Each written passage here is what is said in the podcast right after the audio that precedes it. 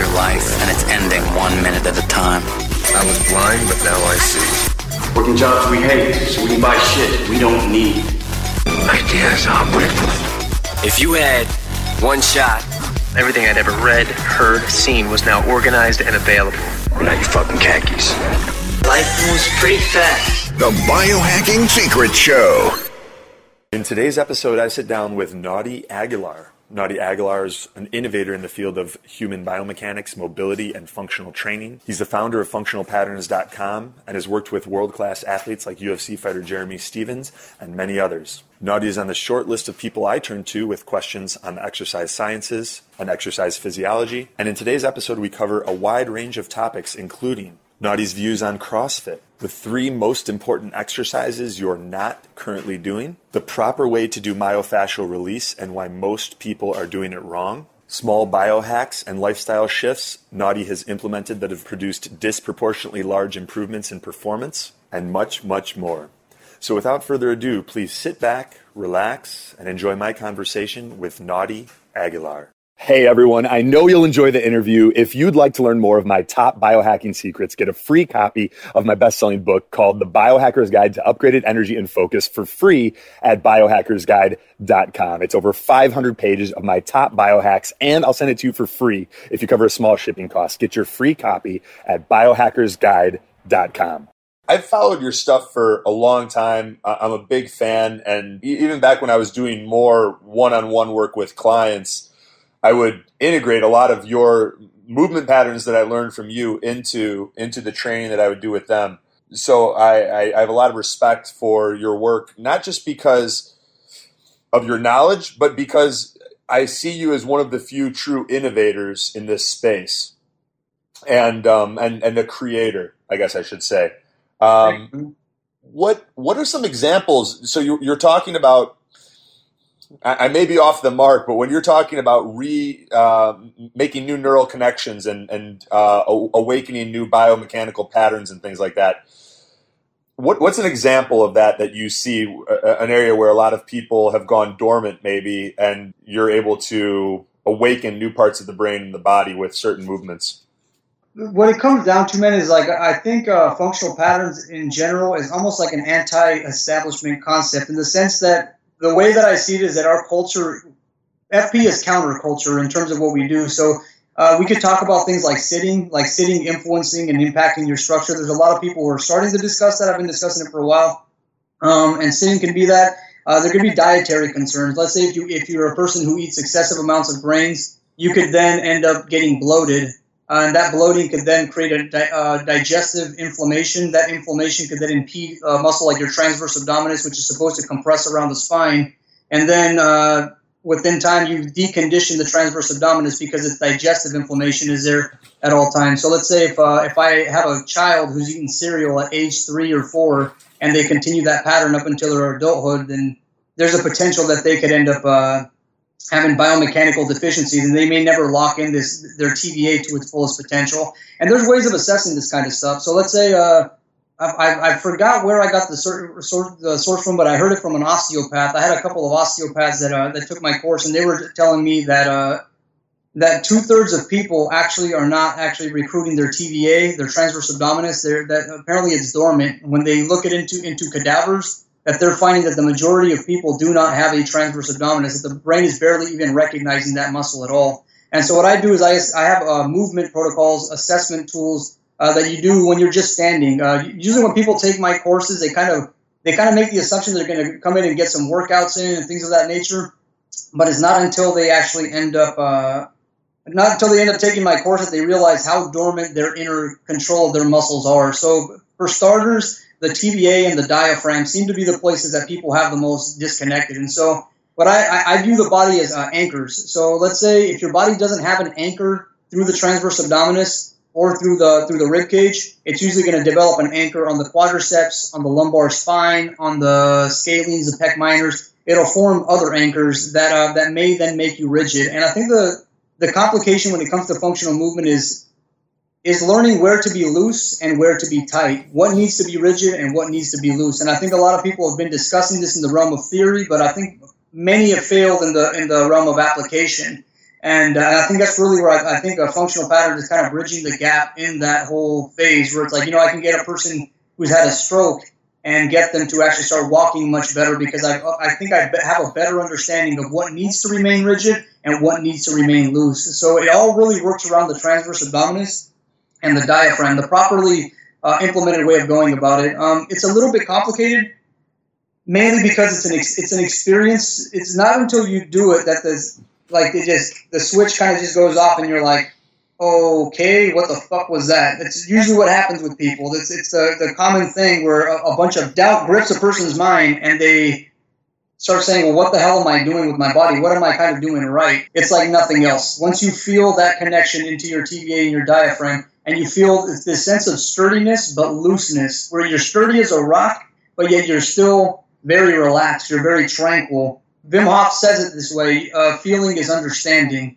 And that's exactly how I go about with functional patterns. I don't think you can learn movement in the realm of philosophy and speaking. I think you have to get into it and actually feel what it is that, that you're doing. I put a lot of pictures up of people with scoliosis and uh, the scoliosis appearing to disappear, at least from the external perspective. If I feel up every one of the vertebral structures, they appear to be more aligned in terms of when I place my thumb on them, and you can see the difference between a scoliosis from a regular one. And that's really just through the institution of intra-abdominal pressure to start everything. So uh, I think the application of that is where it all, that's where it clicks and people are, okay, I kind of see what I need to do with my body. If that kind of makes sense. It, it, absolutely does. And where I disagree with you is the fact that you don't think that you're a good speaker. I think that your cueing and verbal description of physical movement patterns is is excellent, and, and one of the reasons that I wanted to do this interview.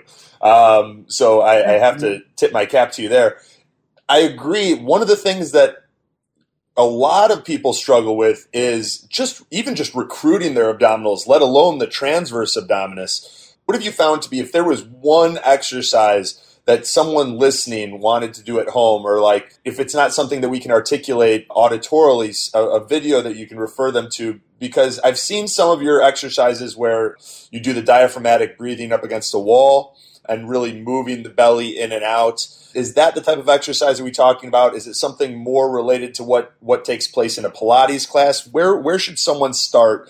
This is the problem, Anthony. All right, man. So FP is an ever evolving system. There's constants that I do in my training, and there's some things that I almost outright fucking ditch, man. And so it's, it's very difficult for me to tell somebody this is the thing that you have to do. Like, let's say that wall one where you're doing the piston breathing. Right. Yes, it, it can be good. The problem is people already have an issue. Let's say if they've been sitting at a desk for as long as they have, if they dealt with traumas in their body, anybody who tells you that the fascial fabric has nothing to do with emotions is uh, lying to you. There's actually a direct hand-in-hand correlation between cortisol and fascia, in which where fascia binds whenever there's a cortisol uh, stimulation being uh, secreted in your body. But anyway, your ribs begin to get crushed. Your ribs will get crushed within time, and because of that, you're going to be inclined to go into kind of a, a spinal flexion or even a deep uh, psoas contraction anytime you do some of that piston breathing. So when you see people do that in yoga, when you see them do it, I think in Pilates, I'm not sure if everybody does that in Pilates.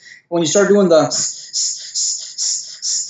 that might then facilitate a deeper kyphosis. And so for myself, I think there can be times where you can be that can be implemented, but then for other for some people, let's say if somebody has a hyperextension in their T spine, that might be the kind of person that could benefit from that. But somebody who's already ha- suffering from an issue of compression at the T spine or the lumbar spine, that might not be the direction that you want to go in terms of your uh, in terms of your approach to addressing your dysfunctions.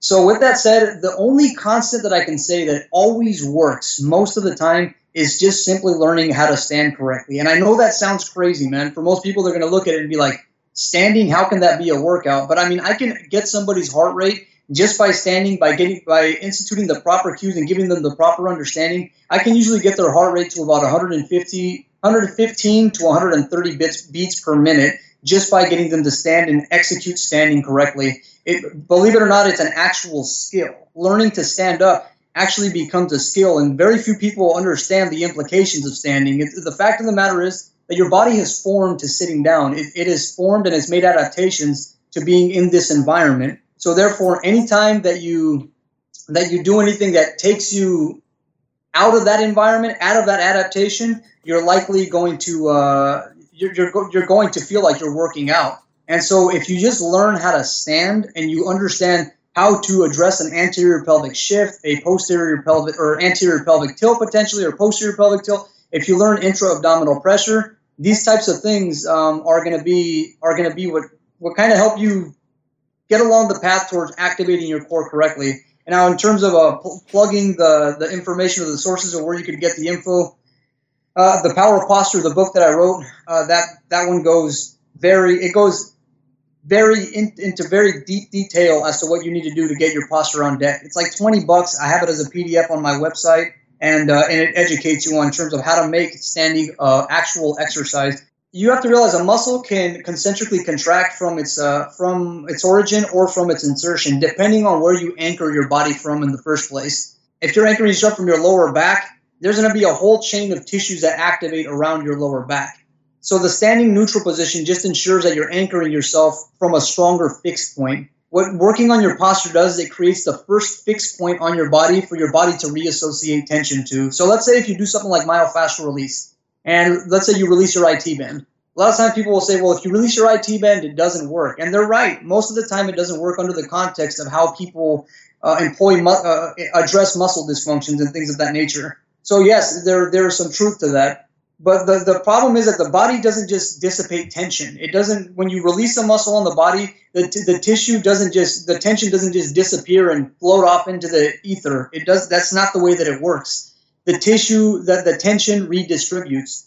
What your posture does, and when you work on your posture, it just ensures that whenever you release the tension off of your IT band, that your brain says, okay, now I'm going to associate that that tension is not going to just travel down to my peroneals and it actually goes up either into my TVA, my gluteus maximus, my diaphragm, that the tension redistributes. So that's your first anchor. It's it's your posture is just ensuring that your body, when you retension, it goes to where it's supposed to go. I wanted to ask you about this because I, have borrowed a lot of what you do with myofascial release and, and healing particular aches and pains in the back and the knees have you found anything similar? And, and if not, I'm going to kind of provide a scenario and I'd like to hear your opinion.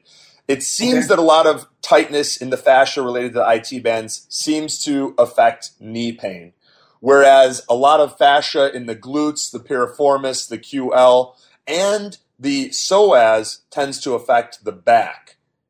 Have you found that when individuals are dealing with low back pain, if, it, if it's in the knees, where do you start? Is it the IT bands? If it's in the back, where do you typically start? Like, what's the low hanging fruit? And what is the proper way to do myofascial release? Because I see a lot of people rolling their legs out like like Play Doh. Okay, it's going to sound like I'm bagging on yoga, and I'm not because I think there's there's a, some relevance to it. Everything is relatable. Pain is relatable to the challenges you put on your body if you let's say you do yoga your whole life and you never play sports, you might be able to get away with doing yoga for a long time and not be in pain if you never run. But when I look at pain, I only look at it strictly as a contextual thing. I only look at it, okay, if this person is in this position, is this when the pain happens? If they're in this position, is this where the pain happens? So in terms of pain, it's a very difficult thing. In terms of when you say that, you know, the the hip flexors are responsible for a, a lower back problem, I wouldn't say that it's the hip. I would say the hip flexors are in part in relation to that. I would say it's more the hamstrings proximal to the gluteal to the gluteal region where the gluteal fold is are responsible for a lot of lower back problems relative to how I've seen it because everybody's still discussing uh, anterior pelvic tilts and uh, and a lordosis, but they don't address the fact that an anterior pelvic shift happens to be much more prominent in people where their pelvis is slightly ahead of their shoulders when they stand um, I don't think you can address the hip flexor complex issue unless you get the hamstrings uh, retention.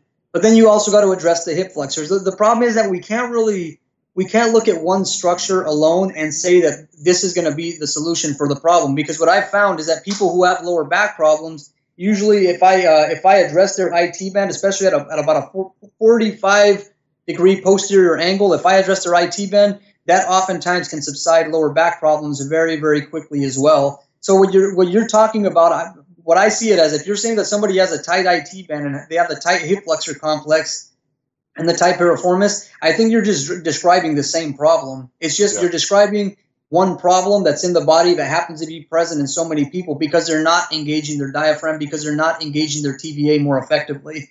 So for me, if somebody has a, a, a, knee problem, they have an issue with their hip flexors, blah, blah, blah, blah, blah. If somebody has a lower back problem, they have problems with their IT band. It's the same problem as far as I'm concerned. In terms of what do you do to address it immediately, it seems that if you get a good IT band release, then it immediately tends to dissipate the, the tension on the knee. But there's a different type of myofascial release that I employ too. In terms of, I, I call it more like a motor point myofascial release. If you go on like my, uh, my Instagram, every once in a while I'll post a video of me, you know, my my elbow dropped on somebody's leg and you just see muscles doing this. Yep. And they so I attack motor points with what I do. So if I attack a motor point on the IT band, whether it's on the anterior portions of the IT band slash lateralis, vastus lateralis at the upper four, at the upper third of it, or whether it's on the posterior side, that I get either a release of the knee or the lower back if I just attack those two points. So if a person has more of a vertical compression issue, where they're landing and every single time they land, they're using their spine as a longitudinal spring rather than a transverse coil of the T spine. If they're getting that vertical compression over and over again, then the odds are I'm going to attack the psoas a lot more than I would be attacking the IT bands for a lower back problem. However, if I see their pelvis kind of swinging back and forth in this fashion this way, I might say that's probably going to be more of an IT band issue in influencing the lower back.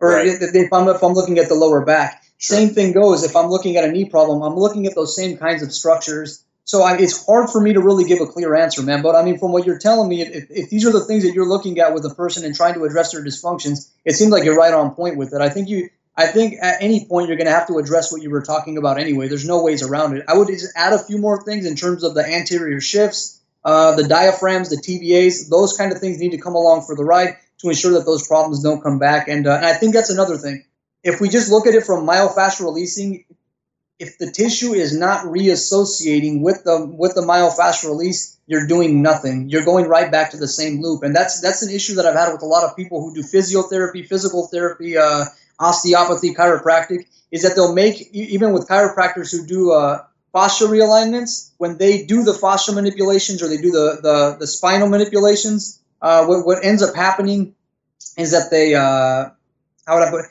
They do it and then the, the body returns back to its old form. Right. When you what's most what's really important is that when you do the fascia releases, that your brain reassociates a new tension. So you really have to put, put a focus on not just the fascia release, but anchoring a new tension on the body through your TVA and diaphragm. If I, if I could, I guess, if I could have this uh, this interview have any mantra, it'd be people need to recruit their TVA and their diaphragm first before fixing anything. Worry about that first, and then the fascia releases will kind of come along for the ride. If, if your body's anchored correctly, let me put it this way. I talked to Tom Myers about this a, lo- a while back. I did his uh, I did his uh, dissection course. I got to hang out with him. I was fortunate enough. I did an interview with him, and what I got from him is uh, I had asked him the, the, question of, uh, you know, if a person has a forward head posture, they're doing this kind of stuff, and they have their this uh, this when I was in the the dissection course, you could see this this string of fascia happening at their upper trapezius and their uh, and their levator scapula. You see this strand of fascia, thick uh, strand of fascia that was holding the head together. It wasn't muscles that were really holding the head upright. And and I asked Tom, I was like, okay, if I fix the posture, if I somehow get the thoracic to extend and I get the diaphragm to expand and get TVA function, do I need to release my upper traps anymore, or do I need to release my levator scapula? And the answer I was expecting was the one that he gave me, and he said no, because there's no reason for that dysfunction to exist in the first place. We have to we have we have to stop thinking about okay, why am I? We have to think in this regard: why am I releasing my IT bands in the first place? Why am I releasing my hip flexors in the first place? There is a root cause to this problem to begin with, and it all stems from poor biomechanics. If I don't activate muscles correctly, those fascial distortions are going to return over and over again, and this then ends up extending into your training. In that regard, if, if I do everything in a unilateral position, then I'm going I'm going to more than likely create a, a pattern with the body that's not going to to facilitate an IT band restriction. Whereas if you look at the industry, very often right now, most people are doing Olympic lifts, they're doing gymnastics, they're doing a lot of training pro- uh, programs that, that don't necessarily respect unilateral positioning. And if we look at our biological evolution or biological lineage, we are unilateral movers. We're supposed to do this. We, we, we operate, we learn to balance on one leg and rotate through our trunk with most of what we do. And uh, it, it kind of just comes down to the fact that if you don't tr- change your training, if you don't reassociate tension to your TVA, it's not going to matter what you do with myofascial release. Myofascial release, as far as I'm concerned now, I don't use it very much anymore. In terms of how much MFR I use, it's probably maybe about 5% of the time, whereas before I used to spend a good 60, 70% of my time doing myofascial release work with people. And now it's about 5% of the time because I've learned to, to fire muscles in a way that does not facilitate more distortion on the body. If I'm more precise with my muscle activity, there's a, a lesser likelihood that I'm going to uh, that I'm going to get these distortions to come back on the body. Sorry, I went off on a big rant or whatever. No, no, that, that's that's interesting and that makes sense. And and for for people that are listening that are wondering what is what is unilateral movement, how would you describe that to the listeners? So you have bilateral, bi is two, bicycle two, and then you have uni, unicycle, which is one tire. So really, what you're looking at is that when people move unilaterally, they're doing things on one leg opposed to two legs all the time. And, and it's not just about it's not just about moving on one leg. It's this concept called contralateral reciprocation. So if I was going to describe contralateral, if, if I reciprocate, because I, I'm, I'm a big student of, uh, of, uh, of linguistics and uh, semantics. I'm, I'm very, very much uh, big upon that stuff. And uh, so when I think about the term reciprocate, we're helping each other, right? When I talk about a contralateral reciprocation, I'm talking about an angular reciprocation happening inside the body. So it's not just about training unilaterally. There needs to be a contralateral reciprocation with that unilateral position. If the AOS is not supported by the POS, the anterior oblique sling on the front side of the body is not supported by the posterior oblique sling contralaterally on the body, then we don't really get a good stability. So it's a combination of things. One thing is being unilateral, and then there's another concept called contralateral reciprocation. It's kind of training the body in an X-like fashion as you're doing the training. Right. So, so, so it's unilateral is one, and then bilateral is two, and then contralateral reciprocation. Rather than training the body in a bilateral fashion, we're going to go contralateral angularly. Does Sure. that kind of make sense? Yeah, absolutely. So would, would it be possible description of that being like a, a unilateral movement engaging the tran like across the transverse plane where there's like rotations on one leg, maybe you're maybe you're um, you're doing like a speed skater jump, like a lateral jump where you then reach across with your right hand and touch the outside of the ground on the outside of your left foot. Then you do a lateral jump, you land on your right foot, reach across with your left hand, touch Yes, the ground on the outside of your right foot. Something like that. While Yes, keeping intra-abdominal exactly- pressure. Yes, that that would be a very good movement. I would define that as being a very very good movement because at that point you- you're you're stimulating the fascia, you're stimulating the musculature in the way that uh, respects our three to four million year evolutionary process. We adapted from as from tree dwellers. I mean, if you compare the feet of chimpanzees to the feet of human beings, they're very different in that regard. Where you have you know chimps, they have long fingers. It's almost like they have a like their feet are, are almost like another set of hands that they have. Where ours is, it's, you can clearly see they're meant for you know land dwelling. We're supposed to do that kind of stuff. And from what you told me, you were talking about moving in the frontal plane and incorporating some rotation and uh, and then balancing on your feet going unilateral. I mean, that's as good as it would probably get. That's a very very practical movement as far as I'm concerned. It transfers to a lot of things. Um, you know, you're getting that little give of the SI joint. You're getting that little movement going back and forth. You're getting slight hiking of the hips. You're stimulating the, the lateral fascia on your body. You're stimulating the rotational fascia on the body. Those are the kinds of movements that I think are very, very respecting towards human biomechanics. Where a lot of what you're seeing today is uh, are people doing like uh, gymnastics type movements, a lot of hanging going on. Although it's not the worst thing in the world to do every once in a while, we got to begin to question whether if you're like if you're doing something like a pull up or trying to do a one arm handstand or things along those lines, we got to ask ourselves: Does that respect human biomechanics? Does that respect us as a human organism? Are you are you essentially asking a fish to go out on the land, out on land, and try and walk on land? Are you trying to get an organism to do something that is not supposed to be doing? Whereas what you mentioned to me is when you're when you're moving on your one leg and you're moving back and forth like that, that's exactly what we would probably need to do. Before you throw something, you have to press off your leg laterally like that before you potentiate a transverse plane movement to throw a spear potentially. Awesome, awesome. I, I, you know, what we're seeing a lot of, especially with some of the the popular workout programs today, is these root motor patterns that are just executed over and over again. And I think there's almost an atrophying of the brain that takes place because we're not learning anything new. We're just increasing load, increasing our risk of injury. Um, you know, you, you got you got people banging out a hundred burpees, and and and it's not engaging them cognitively. What would you say are three movements or patterns that someone starting out that is hearing all of this and they're agreeing with with what you're saying they know that their training needs to be adjusted they don't know where to start Okay, so I would say would be these three: a, a transverse twist. I, I have these on my YouTube channel. You're just gonna have to look around for it because I, I have them free on my on my website and my YouTube channel and anywhere. So if you go to functionalpatterns.com, you'll be able to find them. You're just gonna have to look for them a little bit. I have also have a ton of FP practitioners who, who put these movements up too, so you can find them all over YouTube. So if you there's a transverse twist that's going to cover twisting motions, right? So it's getting uh, external femoral rotations, internal femoral rotations, thoracic rotations, engagement of the pecs, the sling systems. Those are going to stimulate the, the, the fascias. In terms of the transverse, you're going to get a little frontal plane movement on that. I would say that the transverse twist would be that. Um, then I would go a contralateral step pull. is, is that is that what you what there's a video of you doing something with Jeremy Stephens where uh, the MMA fighter where you're holding um, an Olympic bar at waist level and slowly twisting from side oh to hell side. no. That's that's not a place to start, bro. You might fucking blow your lower, lower back if you do something like that without preparation. Don't do that. Okay. Not- don't do that immediately. That's something to work towards. Do you really?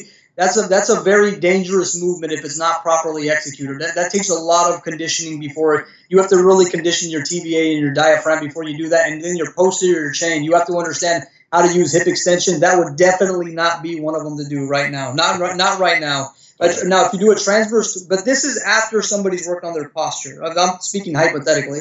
After somebody's worked on their posture, I would say a transverse twist would be a, a great place to move towards. That's just grabbing a pulley, it's grabbing a cable machine, and just twisting across. But that's only if you are doing it and you're.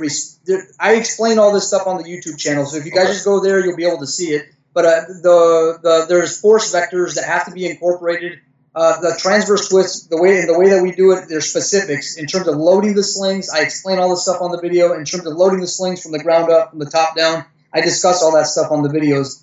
That would be one exercise, but definitely not the barbell. Not quite yet. That thing is brutal. I have a I have a collegiate football players that I put that on, and the first times they do it, they can only they can only last about maybe five reps going forward, five reps going back before they die. Like that video where you saw of Jeremy Stephens doing it. I mean, that was probably after his tenth session with me doing that. That exercise is very brutal. It's very difficult to execute, and that, that's one thing I'll say about FP movements. They don't appear to look like that that difficult until you actually uh, get in there and and, uh, and play with them a little bit. Then you're like, okay, this is this seems to be a little more, more challenging than what I was anticipating. But um, definitely not that exercise. But so the first one would be the transverse twist. The next one would be an exercise I call the contralateral step press. So if, if you can envision yourself walking, the, the mechanics of walking, well, let's say if you take a step forward and then you pull off the ground and then pull yourself forward, uh, that leg would be coming backward. If that leg would, I wish I could stand up and show you, but I can't because I have my phone in my hand. Sure. Um, but this this exercise is another one that actually replicates the gait dynamics when you're moving forward. It's almost like the pushing phase that you get out of your uh, out of your trunk and the pulling phase that you get out of one leg. It's called a contralateral step pull. That one activates your anterior oblique sling through your gait cycle, through your running, through your walking. And then what I would do then after that would be a contralateral stepping pull, which would be working the posterior oblique sling. It's, it's, so you have a line of fascia on the front side that goes this way from your external oblique to your internal oblique to your adductor. Then you've got another line that would on the back side of the body that's called the posterior oblique sling that would run this way, and that would be called the posterior oblique sling. One of them's going to be like a step where you're kind of pressing like this and you're stepping forward, and then the other one's going to be a pull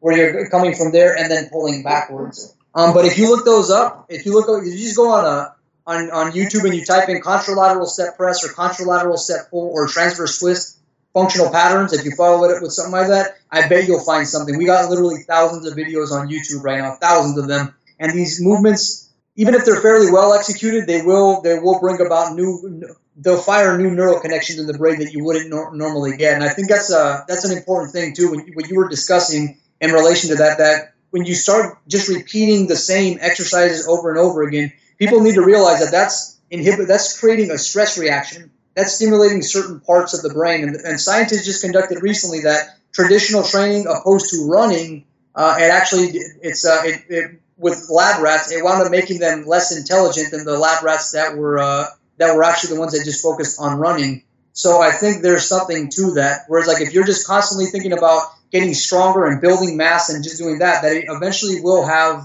diminishing returns where your brain is going to be sacrificed to that. The way I see it is if you have, if your metabolism is focused on having these huge freaking muscles or it's just focused on constantly having to burn this sugar rather than potentially you know burning some ketones and things like that at times then your brain is probably not going to be functioning as well so i think these movements the ones that i just described to you are going to help not only get you to move better but they hopefully should help you promote better brain function because they'll make you more adaptable to stress as well. That's the intent behind the exercises at least. Yeah, yeah, I I completely agree, and it's it seems like there is some practical apl- application and uh, truth behind the stereotype of meatheads being less intelligent if they're just constantly working on those root motor patterns. And and one thing too is the the brain derived neurotropic factor that you you get from running and some of these cardiovascular exercises that doesn't come from the strictly um, anaerobic work that a lot of people do with long rest periods. What, yeah, your, totally. Uh, yeah, go ahead. What's what's your diet like?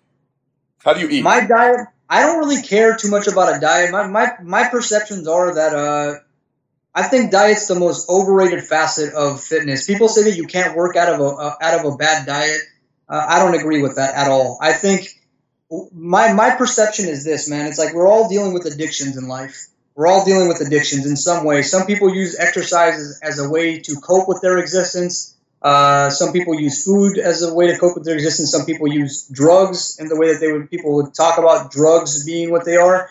Um, my perception is that food, when people eat like shit, is a result of a poor value system, or even beyond that, it's a result of an imbalanced body. Um, I think your body will tell you what, what you need to eat once you find your structure where it needs to be, and once you address your stress associations. Um, I think if you're responding poorly to stress because your scalenes are like this all the time, or your pecs are always active all the time, or your upper abdominals are constantly yanking down on your ribcage and it's creating an anxiety, then that's making you burn more sugar. As a result, you're going to tend to crave crappy food. And my concern is how do I get a person to not crave crappy food? How do I eliminate the conditions making a person want to eat shitty foods like grains and things along those lines? Because at the end of the day, man, diet is not that complicated. You don't need to read a book about diet to find out what the fuck you're supposed to be eating because most people are saying the same things. Right. Don't eat processed foods. Don't eat processed foods if it's if it's gone through a whole system. Where if it's in a box, don't eat it. I think everybody understands that. If it's in a box, you shouldn't eat it. Right? Uh, eat as many. I say stay away from grains. I, I eating grains to me makes no sense at all, evolutionarily speaking, because no humans from what I know, prior to what they say is 12,000 years ago, no human beings prior to that were really eating any grains. From my pers- personal perception, working with people, trying to get their TVA to work, the grains were a barrier towards getting a person to activate their TVA. So, in terms of my own practical experience, people who eat grains typically cannot activate their TVA effectively. It's the blockage. When you've got a balloon growing inside your intestinal tract, it's hard to retract your TVA and open your ribs. And then what are you going to use? Probably your psoas, the muscles behind the organs, behind the balloon. That's what you're going to use for your stability. So I think grains have to be eliminated. In terms of your meat consumption to vegetable consumption, I think that's completely re- related to your genetics. And the only way that you can find out what your genetics need and what they want is if you balance your body. If you balance your body, you balance your stress responses, your body is going to tell you what the hell you, you need to do.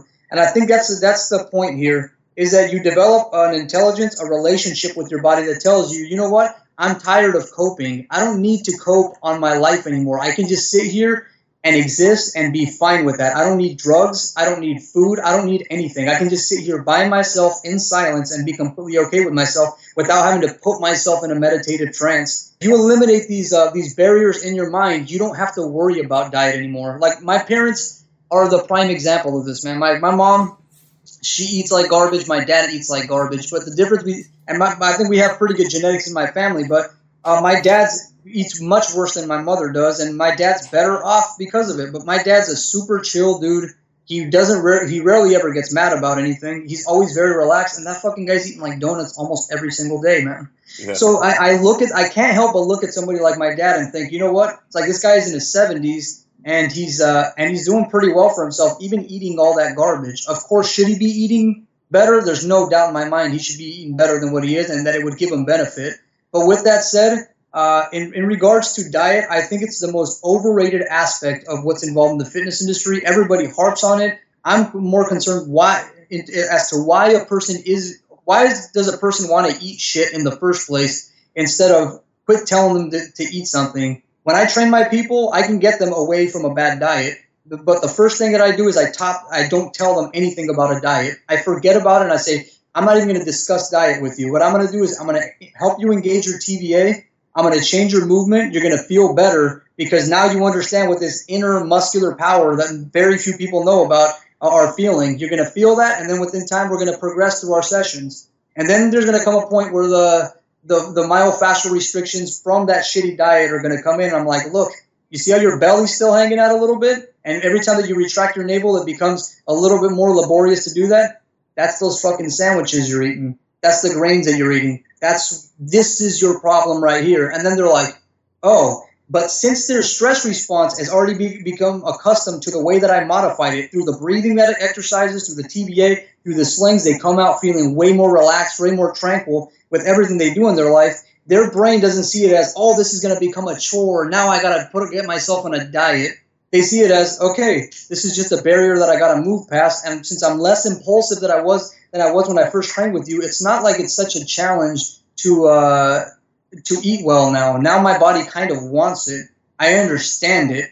It's not just about some stupid vanity or whatever. It's like it's inhibiting my movement. It's inhibiting me as a human being. Now it's time to get rid of this shit because i've addressed because i've put them in a situation where they can make a more informed decision about their body does that kind of make sense? Yeah, it, it, absolutely makes sense. And one of the other things that Chris Kresser pointed out, well, he was the one that brought the study to, to my attention, but grains for a lot of people actually kill or at least cause dysfunction in the nerves in our gut and and and there's a lot of new emerging research on that. So that you get decreased peristalsis you get an accumulation of toxins and all of that also probably plays a role in the firing of, of the TVA and uh, and, and and some of these other things. Um, totally dude. Oh I, I mean from my practical experience dude in terms of what I've had to deal with in terms of training everybody it seems to be the common theme that that inflammation in the gut that inflammation in the intestines completely impairs it. So I think the, the, there's a there's a direct correlation between those two. And I've, I've read some of his his blog posts, and I think what he's doing is fucking awesome too. Is there anything else besides grains? Do you just do is that is that your focus? Is there anything else we are like? Some, some people don't respond to dairy very well, and I, I, it, appear, it appears that I don't respond to dairy so well with certain types of cheese. If I eat yogurt, it tends to hurt me a little bit more. But yeah. man, I don't. I mean, I'd say paleo is for the most part right, and the ketogenic diet is for the most part right. If you look at Ray Peat, I'd say you can look at listen to Ray Peat, and uh, I think they all have relevance in terms of what it is. I just say get your nervous system where it needs to be, and stay away from processed shit, and you're good. Yeah. I, I, I my perception is it's like I've known people who followed the most strict, strict, strict diet on point that were some of the most unhealthy people I ever met in my entire life. Where yeah. they were concerned about consuming any toxin, they would literally have the most expensive water filters. They would have like everything had to be like local, organically grown. Everything had to be perfect. And these were some of the most unhealthy, pale skinned people you would ever meet in your entire life. They were completely fucked up. So, like, I would look at these people and I'm like, okay, you're eating a nutritious diet, but man, I don't. And that's the problem. I think the issue is since our culture is so out of line with the way n- nature has has pretty much created life.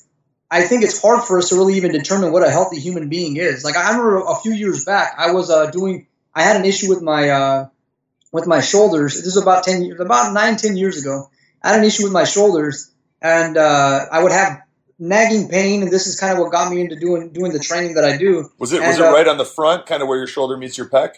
It was like right here, dude. It was here, and anytime I'd lift my shoulder up like this, maybe about that high, it would start burning. Like I would just start, it would start burning because the muscles were fatiguing, and so it was my rotator cuff compensating. And back in the day, I didn't know anything, bro. I was a I was a full blown meathead when I first started in the industry. During that time, I wanted my culminated shoulder problems. I started that was actually I started culminating my shoulder problems mainly when I stopped the bodybuilding and I started doing functional training. Functional training is actually what hurt my shoulders. It wasn't the bodybuilding because I wasn't lifting heavy. And but as soon as I started integrating, I started finding that there was I was having pattern overloads, and so I finally uh, managed to do some some MFR. I went to a massage therapist. Uh, her name was Laura Vedra, and she helped me. She kind of painted the picture for me in terms of reciprocal inhibition. I then started thinking about that with my stretching and my muscle activations, and it helped. It helped. There were some specific things I had to figure out biomechanically, but then I figured those things out. uh, in terms of myofascial release, what kinds of stretches I needed. And then finally, I wound up uh, fixing my shoulder problems. I had no more shoulder pain. And the feeling that I got afterwards was, was one of the most revealing things that I ever got ever with my body because I felt so good after I was thinking I was already feeling good that I then questioned, okay, how fucked up am I really? How used to feeling like crap am I really with my biomechanics, with my physiology, emotionally speaking? It kind of it completely shifted it because health is a relative term. Uh, health health is not a there's there's no singular way. There's no unified way to describe health at this point. You know, you can have your cholesterol levels and you know your blood pressure and all that, and you can still die from a heart attack anyway. So it's, uh, that's not that's not going to reveal any. That's not revealing every part of the story. So most people's conceptions as to what a healthy individual, they aren't even relevant as far as I'm concerned. I think it's all relative, and I think what I've been trying to work on since that time, I, I kind of that that awake that kind of a that epiphany that I had at that time is how do I get myself to feel better than what I'm at, and uh, and am I really healthy or am I, you know, am I still like a, am I still a compensated version of myself? That's what it is. It's, it's just a compensated version of me. And my question is, my, my perceptions are is, how much longer can a human being live if you respect these, uh, these facets, if you respect these concepts, and uh, is a human being designed to live much longer than what we've uh, than we what we think if we can build these symmetries, if we can take away these stress associations, and if we can optimize the movement of a human body, and uh, that has nothing to do with diet. Yeah, that's as far as of course there's a diet you have to follow. Diet is of, of absolute importance. I just mentioned grains and the importance that, that they or the the negative. Uh, you know the negative impacts of grains. Of course, diet matters. There's no ways around it. You can't you can't eat shit. There's just no ways around it. You got to eat healthy food. I think if if people could accept that we're not a particularly good looking organism, that uh, you know, if we look at especially lions, especially men, I mean, come on, bro. But even women, women aren't, aren't even that much better either, bro. They're just as fucked as we are. I mean, think about it this way: if you look at a cheetah, cheetahs look that's a beautiful animal. If you look at a, a leopard, that's a beautiful animal. You don't need to put paint on its face. You don't need to shave any parts of it. It's symmetrical. It's a beautiful animal. But then when you look at humans, my God, we got face here, we got facial hair here, here. What has nature carved out? It carved out a brain this fucking amazing prefrontal cortex that we have, this amazing brain that we have, and we barely even focus on using that damn thing, and we barely even focus on trying to optimize what that thing is. And I think I think with functional patterns, that's my primary focus. The movement is secondary. I don't give a shit about movement. My perception is my perception is that is your brain op, is it operating in a in a way that you know that makes you more intelligent and helps you navigate this reality a little bit better and I think I'm, I'm, for myself, I think I'm a walking example of that. If you look at my videos from maybe uh, three, four years ago, I'm not, not like I told you before. I don't think I'm a great speaker now, but I was a way worse speaker than then than what I am now, for sure. If you look back to my older videos, I think I'm the best uh, example of what functional patterns can do for a human body, how the stress associations can change, because I just feel my own evolution happening, where I, where I actually can have a, a, a, conversation with somebody and still I can communicate myself better. And I think that's an extension of my stress responses changing and me maturing my brain rather than doing the exact opposite, rather than doing the crazy calisthenics pull-ups or the heavy Olympic lifting or whatever, which I, which is you know downgrading my brain. I'm upgrading my brain because that's my intention in the first place. I completely agree with what you're saying, and I think you know I I talk a lot about how what you don't eat is actually more important than what you do eat because if you're just if you're just eating if you're staying away you figure out take 28 days figure out what are the foods that you don't do so well with. Figure out what are the immunogenic and allergenic foods for you because we're all a little bit different. You may do great with eggs i may not do, do so well with eggs. Uh, somebody else may do all right with organic grass-fed raw dairy i may not do so well with that. And you, you take 28 days yeah. cut all the stuff that we know can be problematic reintroduce one by one, see how you feel, and if you feel good, then keep it. If you don't, stay away from it more often than not. And and I and I think you're right. That you, sounds awesome to me. You don't you don't need to over uh, over overanalyze the diet component. What you mentioned feeling good and and kind of like this constant improvement towards always trying to feel a little bit better. What are some big quantum shifts that took place for you that in, in improving that some modifications you made that produced disproportionately large improvements in how you felt energy cognitive function uh, there was a book that i read called the tyranny of words it's about general semantics, which I mean, obviously doesn't seem like it's directly correlated to what's going on. I think what really got me to that's one of them. There's there's some other things too. Obviously, the TVA learning. The day I learned to activate my TVA, I, I remember that day. Uh, that was also another big one. The diaphragm. I discussed that, which I've already kind of gone into it. But for the sake of kind of mixing it up a little bit more, I'll say that the Tyranny of Words is a book that I read. Uh, it helped me kind of uh, codify my language to be more responsible with the words that I use. And I, I kind of became, I came to realize that there's certain words that I would use, there's certain words other people would use uh, that kind of were like the alert signals. Okay, stay away from this person, stay away from that person because they used a particular type of word or they, they conducted their sentences that way. And I think a lot of uh, your stress responses are relatable to the dialogue that you have on a daily basis. If you tend to I'm, I'm, I'm a no nonsense kind of guy, man. I'm not good with bullshit. I, I if, if I deal with the, my general surroundings, I'm very, very particular particular about the people that I keep around me, and uh, I think me finding the right kinds of people is really is really important. And I think this this is one of the most underrated aspects of uh, life, where people don't think about their language so often. Uh, when I think about uh, the tyranny of words, or even the man who influenced the tyranny of words that kind of recommended I read it was uh, Jacques Fresco. Not sure if you ever heard a name by him. Jacques Fresco, uh, pretty anti-establishment dude, but uh, he they, they discuss how language itself is not, um, in the way that we use it, the dictionary version of language is not very good. It's not very descriptive of what's going on. Uh, it's not very scientific. Whereas, like if you look at mathematics, it's uniform most mathematicians, most engineers can communicate with each other quite well. Whereas you and I, we have challenges with that. You may use the word love or freedom, or you know, if you use the word freedom, my perception of the term freedom could be different than be different than yours. You may think that choosing from a thousand different types of cereal may be some sense of freedom. My perception of freedom is I get to walk on the walls, I get to transcend dimensions of time and space, I get to know everything, and there's which is impossible to do that. Um, I get I don't have my my idea of freedom is that time is not a barrier to me learning new things. I don't have to put time into things. That's my version of freedom. It's a subjective interpretation of the word. I think when you learn to objectify your language and you understand what you are actually saying, it uh, it liberates you. It's one of the most liberating things that you can have. And you want to talk about giving yourself energy.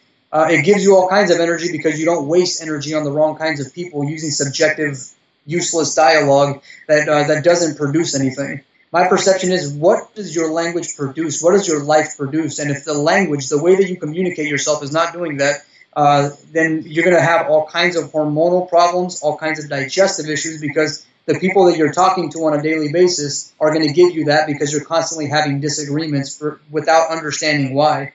Um, I remember I was in, I was in Spain and I ran a course out there and I had one of a this was last summer, and he this was a very revealing thing. I'm not I'm not sure of the exact historical context, but I'll repeat the story the best that I can. But he was discussing how there was a it was World War One, and they were for some reason sending horses across the the battlefield. I think it was with resources or with bombs. I don't know what it was, but they were sending them off. And uh, every time the when they would go, the horses would approach the battlefield. When they would hear a bomb, bomb, they would start, I think, neighing or screaming. I'm not sure how you would say it, but they would start screaming that would signal to the other horses to all run back and they'd go back the other way. So these guys were like, well, we have a problem here. We're not able to get these horses across the, the battlefield. So what if we just cut off their voice box? We just cut off their voice box. That way they can't communicate to one another. So they do that. They cut off the voice box and they are expecting that when the horses run across the battlefield, they're going to make it all the way across because now they're not communicating to each other. Well, it turns out that when they went across the battlefield, they got a heart attack and they all died uh, in that regard. So what does that mean? I always think about okay, what are the implications of this shit? I don't think even even he saw the implications of this. The implications to me are that if you have a population of people that don't know how to communicate themselves, they don't know how to speak when they deal with traumas on a daily basis. Everybody is probably dealing with some kind of post-traumatic stress disorder or the other. But if you don't know how to communicate yourself, you are slowly giving yourself a heart attack in the same way that the you know castrated at the throat horses were uh, when they were put across the battlefield. You're going through a slow path of, of uh, you're going through a path of slow suicide, and uh, and I think learning to communicate yourself to other people is probably the most liberating thing that you can have. When you learn that, you cut the bullshit from your life and you open up the doorway to learning new things. And uh, I think that's the beauty of life is being able to learn. And I, just don't think I can learn with with words like love and freedom and passion. Those words are subjective. I, I have to use I have to use objective words like reciprocal inhibition, contralateral reciprocation, lateral tilt, medial shift. You see what I mean? These Right. are the kinds of words that spawn creativity. When I start talking about, I make music as well. I make a lot of the music for my own videos. There's a certain type of language you need to work with when you talk to another producer. There's there's things that you have to say if you want this to be communicated well, and it has to be objective if you want to get yourself out there. And I think how many fitness people are going to tell you this? Learn how to speak, right? Learn how to articulate yourself. With my here with my master course, I make them get in front of a camera. If they want to get master certified with me, they have to shoot 30 videos uh, where they're explaining themselves, and if they can't, they don't get certified by me. Period. That's just Yeah. the way it works. I don't like that. I think it's going to make them healthier. And, and am I correct in understanding that you're referring to the emotional response that your words elicit in the people that are hearing them? No, I mean what do the words actually mean? Okay. What do they actually mean? It doesn't matter what, how people take them. What do they actually? Because just like you can have objective concepts and subjective concepts, uh, you can have objective words and subjective words. How many people have issues in their relationship because of miscommunications? Oh, Right. yeah. How many politicians ride on miscommunications to, to keep perpetuating the status quo bullshit that we see throughout throughout our entire existence? It's subjective language. It's the tyranny of words that uh, that keeps us enslaved into our current way of thinking. I, I firmly believe that language is the barrier. It is the barrier. If you can codify your language and actually understand what your words mean, uh, you are going to open up a whole new world for yourself. It's just very painful. Think about the term love, the word love. What does it mean that it's unconditional? But when you think about love and how one mammal bonds with the other, that love is a selfish mechanism that existed because they realized there was bigger organisms that they had to tackle down together. So even love, in the way that we see it, is actually a selfish mechanism. So therefore, it's not unconditional. It is a conditionality. So therefore, in that regard, we cannot say that love is an objective term. Of course, I'm not. I'm, I'm sure you weren't anticipating for me to say something like this, but if you do that, oh my sense. god, it, it will open your. It opens the world to a whole new set of possibilities. You start thinking about things like associative memory in relation to language, associative memory in relation to biomechanics, uh, also communicating with other people. When I can establish a language in terms of lateral tilts, medial shifts, if I start thinking about cervical shifts, cervical rotations, right? When I start discussing things like that and I use that language, I can then discuss with my colleagues what I need to do, and then they start giving me feedback as to what they're discovering, and then we all develop this. This is science. This is science, right? We're developing. It's a science of communication. Can it happen? And that goes into another thing because then if you let me put it this way, because I've objectively analyzed things like CrossFit. I'm not sure if you've researched anything like that, and I I kind of have a, uh, a reputation for my uh, my views on CrossFit. Well, what can you share your views on CrossFit just for for people listening? Okay, so uh, CrossFit is a is a slap in the face to, to the four million four, four million year evolutionary process. That's what it is. It doesn't. It's all linear sagittal plane training. They never train the slings. You you can't. Let me put it this way: you can't potentiate a muscle unless it's eccentrically tensioned or concentrically tensioned. Unless it's a transverse abdominis, which its only function is abdominal compression, which involves no eccentric or concentric potentiation. At least from what I know, or at least from what I know at this point, it doesn't do that. So unless a muscle is being stretched and contracted in an eccentric or concentric phase, it doesn't just mean that the muscle is being stretched. It means that it's being eccentrically potentiated. So there's still tension on the muscle, and then the opposite muscle has a concentric tension on it. Then you can't assume that that muscle is getting stimuli. When you look at CrossFit, they don't go through a stretch and contraction of your rib cage. So like if my ribs do this, my for every way my rib cage rotates, in order for my body to maintain its structure, my pelvis has to go the other way right? So because they don't involve any kinds of trunk rotation in their body with what they do, which is like they have no CrossFit games for throwing or, I mean, their running looks absolutely dismal when I see them run. Uh, since they don't do anything along these lines, it's a slap in the face to human biology. We are not lifters. The testing that they even employ, if they want to call what they do a sport, the testing that they employ isn't even realistic to the demands that you face in everyday life. When you are reacting to a lion, it's that's it's a different thing. That's that's a reactive component. You are reacting to another organism. You can have an Ironman athlete running, you know, as, as far as they do, and swimming as far as do, and riding a bike. But if I put them in a boxing ring with somebody who knows how to box, who goes in there, that Ironman is going to gas out because in relation to that environment, their their uh, their cardiovascular system and their muscles and their their fascia, myo, neuromyofascial web, their responses are they're not used to that environment. So if I put a CrossFitter into any other sport, they're not going to respond well. People are assuming that just because you work out, that somehow there's going to be a transference to that. Like I, I myself worked out with a guy named uh, John X Alves. He's a kickboxer. Uh, when I would say he's probably the best striking coach on the planet. I being working with fighters, I've seen a lot of striking coaches out there, and the guy is a, is a fucking genius. And so I, I worked with this guy. One day, we when he, I had him training me, we were hitting the pads. He already saw that I know how to hit pads. I know how to box. I already know how to do this. So he skipped me along the path and said, "You're at the the sparring stage." So we went into sparring, and uh, the first day I went in there, I was doing all my metabolic conditioning. I was doing workouts way harder than CrossFit, way more difficultly, more metabolically taxing. There's a video if you go on my YouTube channel called uh, uh, "Watch Me Work Out Till I Puke," and uh, and so if you you can see that one, there's no way a CrossFitter would pull anything like that off. So I was working out hard. I was in, I was chiseled, ripped, carved from granite. And here's this 42, 43 year old Filipino dude.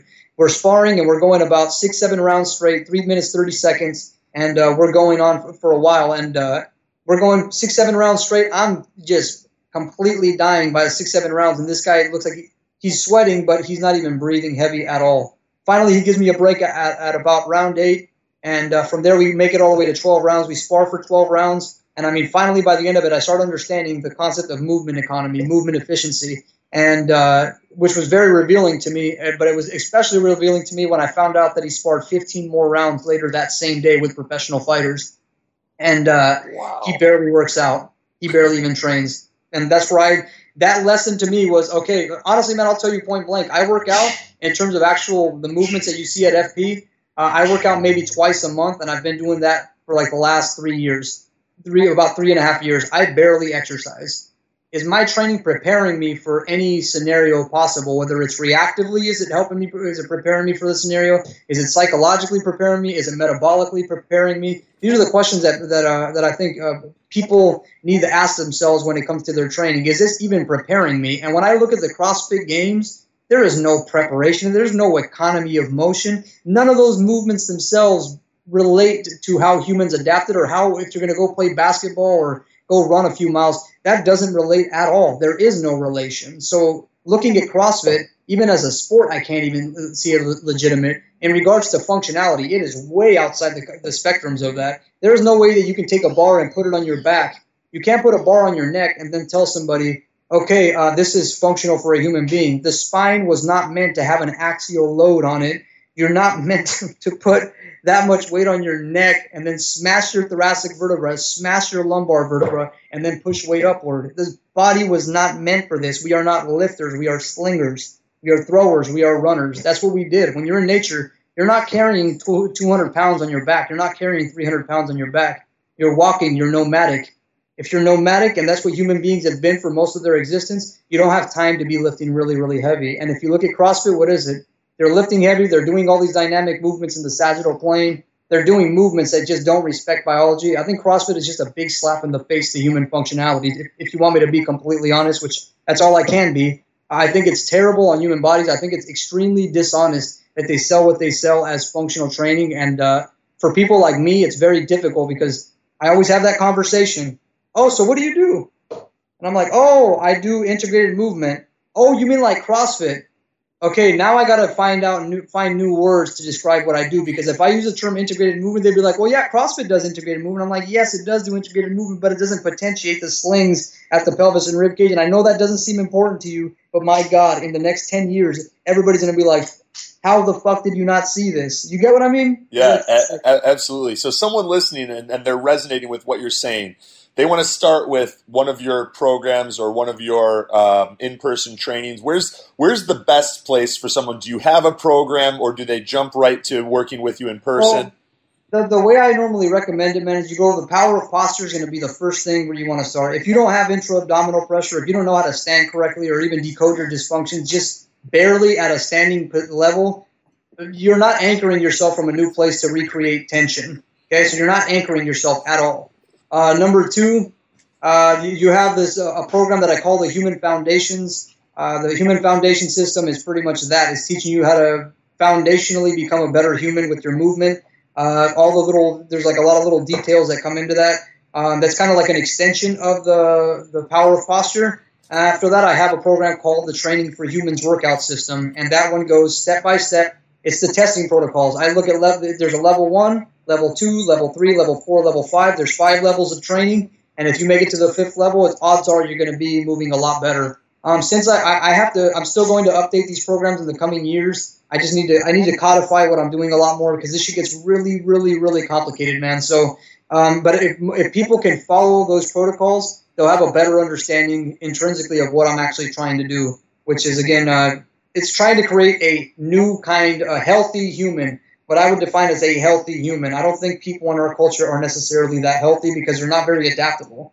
I measure everything by adaptability if you are not adaptable psychologically and you're not adaptable physiologically or uh, biomechanically in this world, then you're not healthy. Yeah. Uh, that's the way I see it. And so that's what these this what these programs were designed to do. That was the, the foundation of the program, and uh, the people who use them, they give me rave reviews. Man, they're really happy with the stuff. So you just reminded me of a quote I heard from uh, George St. Pierre a few years ago, and he was talking about the the megalodon and how it was the most the largest fiercest predator ever to roam the earth land or sea. And it was this just massive shark that uh, but the problem was the megalodon went extinct. So how could the most badass predator to ever roam the earth go extinct? Well it was inefficient it had so much mass it required so much food to survive as soon as it hit a period of scarcity it wasn't able to mm. withstand and he uses a similar metaphor with MMA fighters and athletes and just human beings in general is that it's it's an efficiency. Does every ounce of muscle on your body serve a purpose or is it aesthetics? And and because if it's aesthetics, you're moving from functionality to basically being inefficient and mass that requires lots of energy. And it may even be, from an evolutionary perspective, part of the reason that women are less attracted to giant bodybuilders than guys that have the Brad Pitt Fight Club body. There's a potential for that. I don't know if women want to be suffocated that much by this big gorilla, right, where they can't breathe. I don't know. Yeah. That's what I from what I've heard from my buddies. But um, but even extending into that whole concept of uh, of uh, you know efficiency, people are so gung ho about how do I increase my metabolism to burn more calories. Is that really what you want to do, or do you want to slow down your metabolism? Should your body be longing for nutrition at all times, or should it be asking for less? Guess what the separation between us and the Neanderthals were? I think the Neanderthals, I think, because it's been a while, I think it was anywhere between 35 to 3,500 to 5,000 calories that they needed every day to subsist. So all they spent their time doing was hunting. Whereas we're humans, we can live off of a very, very low amount of food, very low source of food. If you look at, unfortunately, people in Africa, they're living on very few calories per day and they're still surviving, you know? So people are concerned with, okay, I need to increase my metabolism. My concern is not necessarily increasing my metabolism. That's it's my body should be demanding less food. I think about lowering my metabolism. So it's like I think even going into that extension, it's like should you really need that much fuel? But it, it, if your neuromyofascial web is helping you, and you have this rubber band propelling you into your movement, how much metabolic demand do you need if your muscles aren't propelling your movement, and instead it's your fascia propelling your movement? Yeah. I- things I- to think about, you know. I completely agree. I think so many people are so far removed from the natural order of their metabolism in their body that they're hungry all the time, perhaps because they've got blood sugar dysregulation or gut dysfunction or some of these other underlying health issues. So then they're trying to compensate for that rather than looking at the root cause of why they're hungry all the time. They're trying to exercise harder, so they start doing these crazy, insane workouts or CrossFit. Then they're getting hurt It sounds like to me that you've had to deal with this working with people, right? here and there. Yes. Bam. That's whenever you actually go into the practical field of having to do this, you understand the pain of it where you're like, you know, you get a client on a caloric deficit, which every high level industry leader always talks about. You know, uh, you know, you gotta if you just put people on a calories in versus calories out diet, they're gonna end up losing body fat. I've had clients who follow that shit to the T and they would not drop any more body fat. Or They would even get gain weight. or even potentially that as well. So it's like even gaining muscle mass. So it's like you can you if you're trying to even gain weight, even then you still don't don't do that. They don't ever consider, you know, is your body even at an optimal state to actually produce the anabolic hormones to either gain muscle or metabolize body fat? very few people are considering that. And I, this is part of the reason I have a, a particular disdain for CrossFit because what's their mentality of it? They ignore the autonomic nervous system. They ignore things along those lines, and this is part of what's destroying a lot of pe- human bodies right now. It's a trend. I think it's a. I think it's a dying trend right now. From what I'm seeing out here in Seattle, you don't see that many CrossFit facilities anymore. From what I heard, there were a lot more, but they're starting to fall apart because I think kind of you're going to end up seeing the diminish, diminishing returns from partaking and things like that, and your results are only going to go so far, or you're just going to regress back to, for one, being in pain because your body, your body biomechanically can't tolerate that stuff, and then two, your physiology can't take that much catabolism. You're training at a high athlete level 365 days a year when most athletes have an off season right? Yeah. There's an off season to that kind of shit. People don't realize it, but yet they're still working out like maniacs 365 days a year. So, Yeah. or not, maybe not that much, but they're working out a lot. Uh, absolutely, I, I completely agree. Last question. I appreciate you being so generous with your time too. It's uh, Sure. you- you've shared a lot of awesome stuff. Have you learned anything from Conor McGregor? And if so, what? Conor McGregor has fantastic intra-abdominal pressure. If he didn't have that, he would not be able to do what he's doing at this given point. So, I, in terms of uh, in terms of what I've learned from him, uh, I mean, I can't say I really learned that much more from him other than Muhammad Ali. It almost seems like an like a like an updated version of Muhammad Ali. I, I studied a lot of Muhammad Ali. I've studied a lot of his fights. I mean, that's how I that's how I know what I know, man. I've watched. I'm no bullshit. I've watched tens of thousands of hours of fights. I have watched. This is how I learned FP was watching tens of thousands of hours of fights, and then you recognize patterns. You find out which ones are functional, which ones do you in, institute into a fighter, and uh, and then which ones are the ones that make the fighter successful or not. You test things, and then you realize, you know, you send a fighter into sparring. You test something to try and get the fighter to react a certain way. They go into sparring and they get the shit kicked out of them, and you're like, oh man, what did I do wrong? Or they go into a fight, they get the ass and you're like, okay, back to the drawing board. Because I, I run under the assumption that I'm responsible for my fighter. My fighter is not responsible for himself. It's up to me to change the fighter. So if they don't perform the way that I want them to, it's always back to the drawing board. I need to, to, to figure uh, something out. But um, going back to the whole thing in terms of what I learned from him, I would say it's it's more of a verification of what makes a fighter great. I think there's some pivotal flaws within his structure. That there's a, a lumbar hyperextension and a and a and a pelvic uh, hyperextension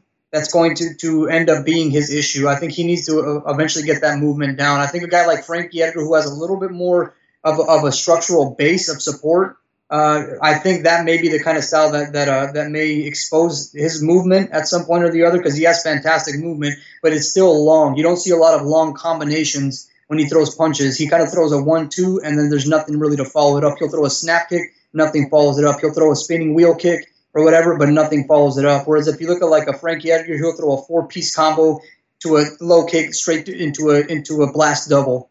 He'll go straight into all in combination, and I think those are the types of things. Those are the kinds of movements that he doesn't have. I don't think that's that's uh, present within him. But my opinions of him, man, is that he's a freaking beast. I personally, you can't help but I think if you don't like the guy, you don't love the guy. I think he's you're an asshole. I think you gotta love his tenacity, his his willingness to take risks, his willingness to uh, to speak his mind, and really, you actually.